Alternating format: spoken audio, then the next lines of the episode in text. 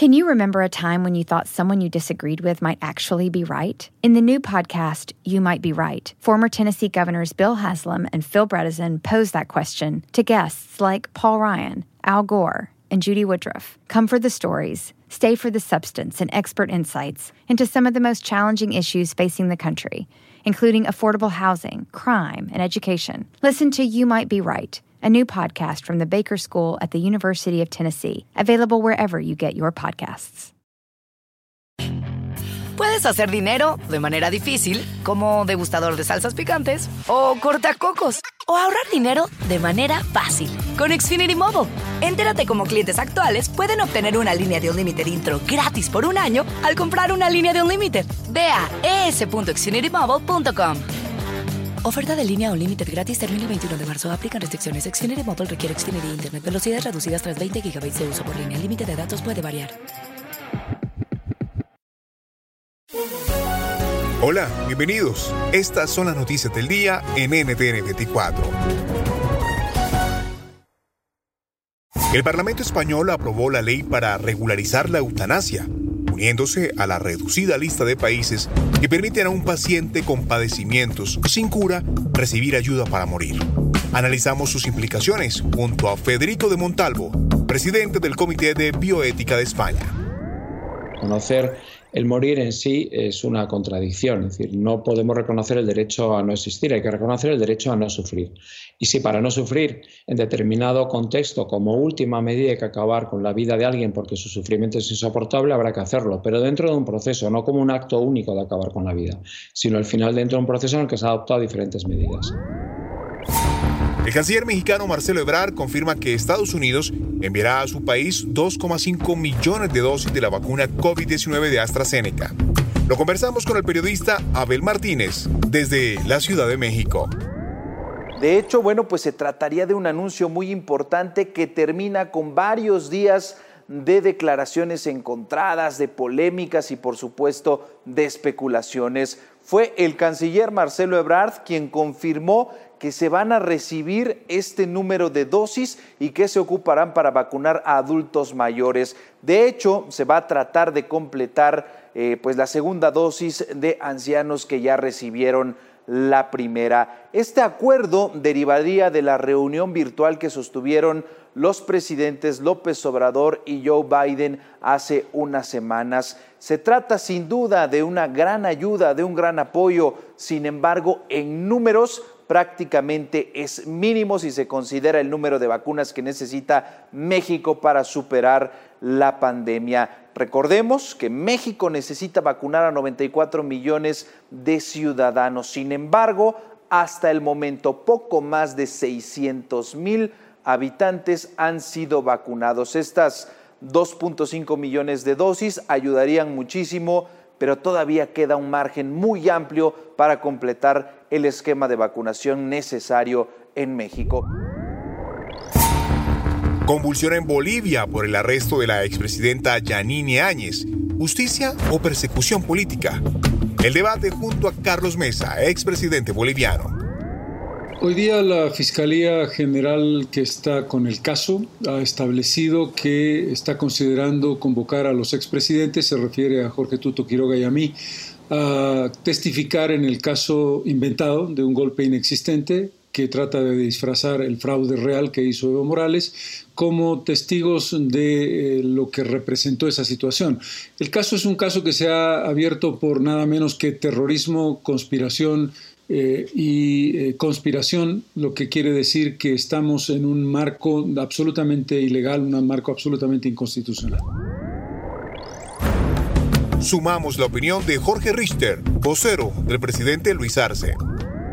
Cuando las personas, los políticos, quieren escapar a responsabilidades que tienen ante la ley, entonces rápidamente el expediente eh, fácil es politizar el discurso, politizar el debate para desordenar lo que verdaderamente hay de fondo, que es poder llevar a justicia hechos que han significado, en este caso, una ruptura institucional. Y para cerrar este tema, Ariel Coronado, abogado de Yanine Áñez. Bueno, estamos muy preocupados. Eh, ella está muy delicada con la crisis hipertensiva que ha tenido el día de ayer y no se ha permitido ingresar a un médico particular a revisarla.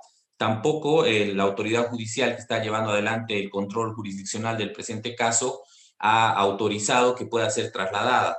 Eh, bajo esos parámetros se ha interpuesto una acción de libertad con el objetivo de que se la pueda eh, revisar por parte de médicos con el objeto de precautelar su vida y su salud. Desde el inicio de la pandemia de COVID-19 en el mes de marzo de 2020, se han disparado los ataques contra ciudadanos de origen asiático en los Estados Unidos. ¿Qué está pasando y cómo se puede frenar? Responde Alexander Rosenberg, subdirector de la oficina de New York y New Jersey de la Liga Antidifamación.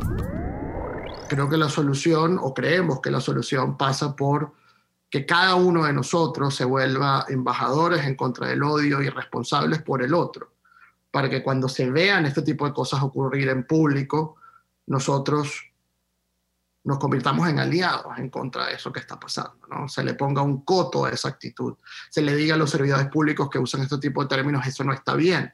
Que si hay un incidente en un colegio, nuestros niños sean limitados y se les diga eso no está bien, estos no son los valores que nosotros estamos dispuestos a aceptar como sociedad. Es decir, pasa por cada uno de nosotros pasa porque cada uno de nosotros asuma esa responsabilidad y también pasa por la educación que le damos a nuestros hijos, tanto en casa como en los colegios. Entonces, obviamente tiene que ser un ataque eh, multiangular para poder solucionar esto. No solamente en contra de la comunidad asiática o los ataques que se dan en contra de la comunidad asiática, sino para tener sociedades libres de odio contra cualquier grupo. Más de 10 días de protestas en Paraguay. Miles de ciudadanos han salido a las calles a pedir la renuncia del presidente Mario Abdo Benítez. ¿Cómo se está viviendo la situación? Nos lo cuenta Enrique Dávalos, jefe de prensa del canal de televisión Noticias Paraguay. Fueron muchos días de protestas, desde el viernes pasado que se han dado protestas y ocurre que acá hay un cuestionamiento muy grande al manejo del gobierno de la crisis del coronavirus. Si bien uno compara Paraguay con otros países de la región en cuanto a casos de eh, por día eh, o muertes por día. Acá el número máximo que hemos tenido creo que ha llegado a 41 personas que fallecieron en un mismo día. Eh, eso no, no condice con la realidad en cuanto a la gestión crítica que tenemos en materia de salud pública. En Paraguay hoy en día hay solamente 27.000 vacunas contra COVID-19, de las cuales solamente eh, 4.000 han sido una gestión de compra por parte del gobierno, que fue con el fondo ruso por la Sputnik V. Posteriormente llegaron unas 20.000 dosis, pero donadas por el gobierno chileno. Luego llegaron unas apenas 3.000 dosis, que también fueron una donación de Emiratos Árabes Unidos. Eh, y además, esta gran crisis se desató porque faltaban insumos básicos en hospitales públicos.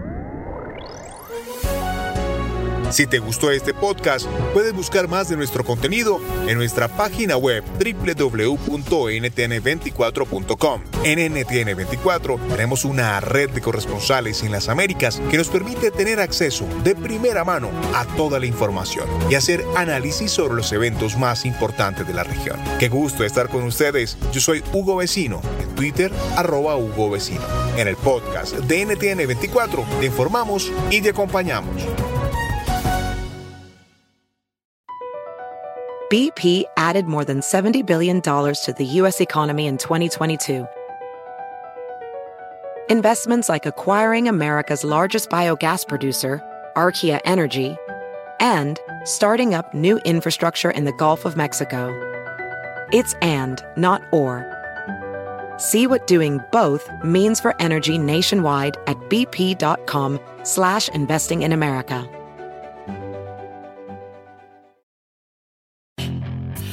Hacer dinero de manera difícil, como degustador de salsas picantes, o cortacocos, o ahorrar dinero de manera fácil con Xfinity Mobile. Entérate cómo clientes actuales pueden obtener una línea de Unlimited intro gratis por un año al comprar una línea de Unlimited. Ve a es.xfinitymobile.com. Oferta de línea Unlimited gratis termina el 21 de marzo. Aplican restricciones. Xfinity Mobile requiere Xfinity Internet. Velocidades reducidas tras 20 GB de uso por línea. El límite de datos puede variar.